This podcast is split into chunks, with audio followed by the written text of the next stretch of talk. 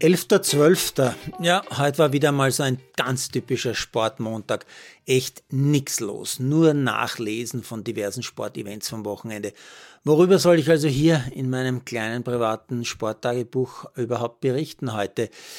Fantasy Football weiß ich noch nicht, ob ich gewinne, aber es sieht so aus, als könnte ich eventuell vom letzten Platz wegkommen. Immerhin ein Lichtblick.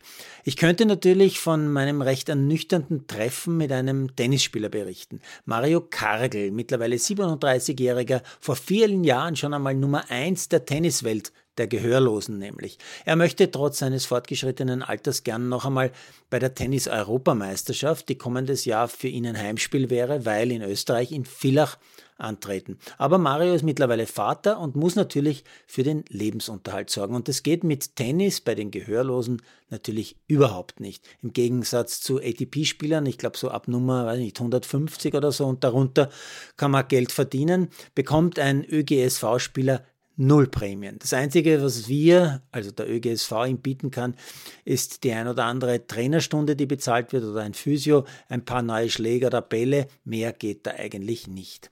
Und ich versuche jetzt für ihn noch die ein oder andere Kleinigkeit herauszuholen. Ich weiß aber nur ehrlich gesagt noch nicht wie und wo.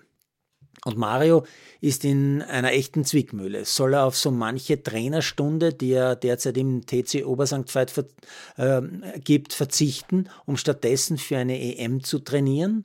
Äh, die ich dann vielleicht medial gar nicht so wirklich gut verkaufen kann?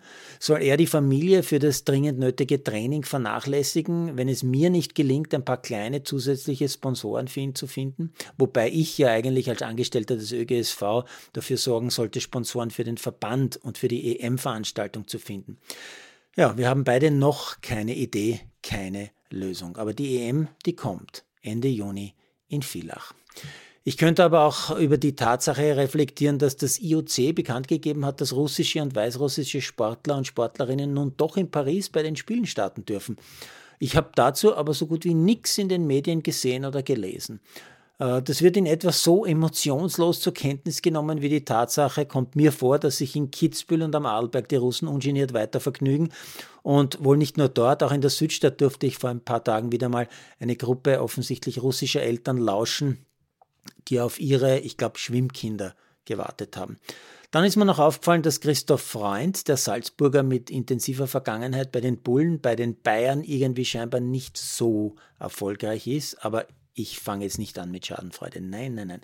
Äh, und dann ist mir noch aufgefallen, dass die DFL bei einer Mitgliederversammlung tatsächlich jetzt eine Mehrheit gefunden hat, dass die deutsche Liga auf Großinvestorensuche gehen darf. Das war noch vor wenigen Monaten nicht so. Bin schon gespannt, welcher Ölscheich da zuschlagen wird. Aber natürlich, offiziell gibt es eine klare rote Linie, habe ich gelesen.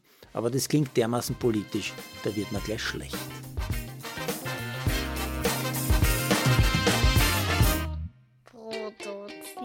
Von Malderino Chiesens.